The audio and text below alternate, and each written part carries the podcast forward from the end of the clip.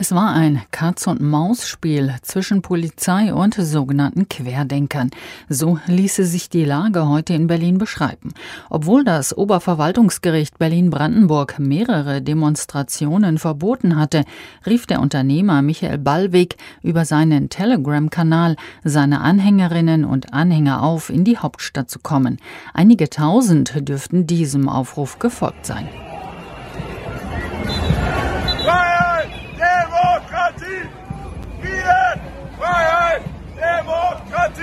Die Demonstranten ließen sich vor den Wasserwerfern der Polizei fotografieren, trugen T-Shirts, Plakate und Transparente, mit denen sie gegen die Corona-Regeln und gegen das Impfen protestierten.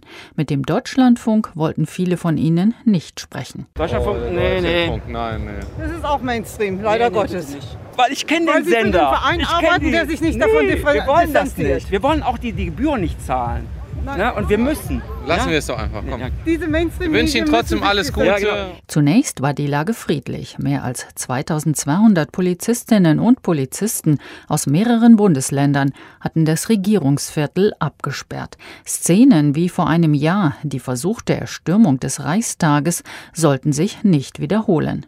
Impfgegner und Corona-Leugner aus dem christlichen Lager beteten und sangen im Regierungsviertel. Sie trugen T-Shirts mit der Aufschrift Christen im Widerstand. Herrn.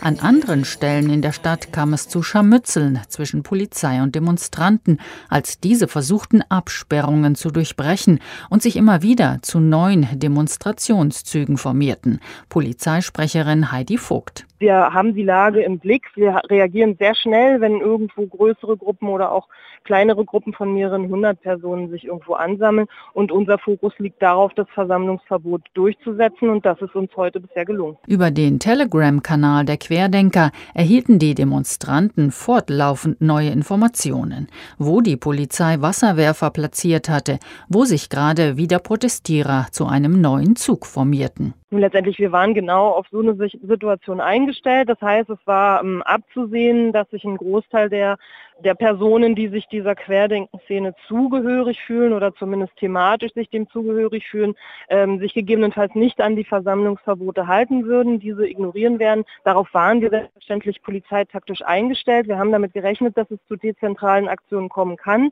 so wie es jetzt erfolgt ist. Eine Bilanz wird die Polizei erst morgen ziehen. Eine erste Zahl hat die Einsatzleitung bekannt gegeben. Mehr als 500 Protestierer wurden festgenommen.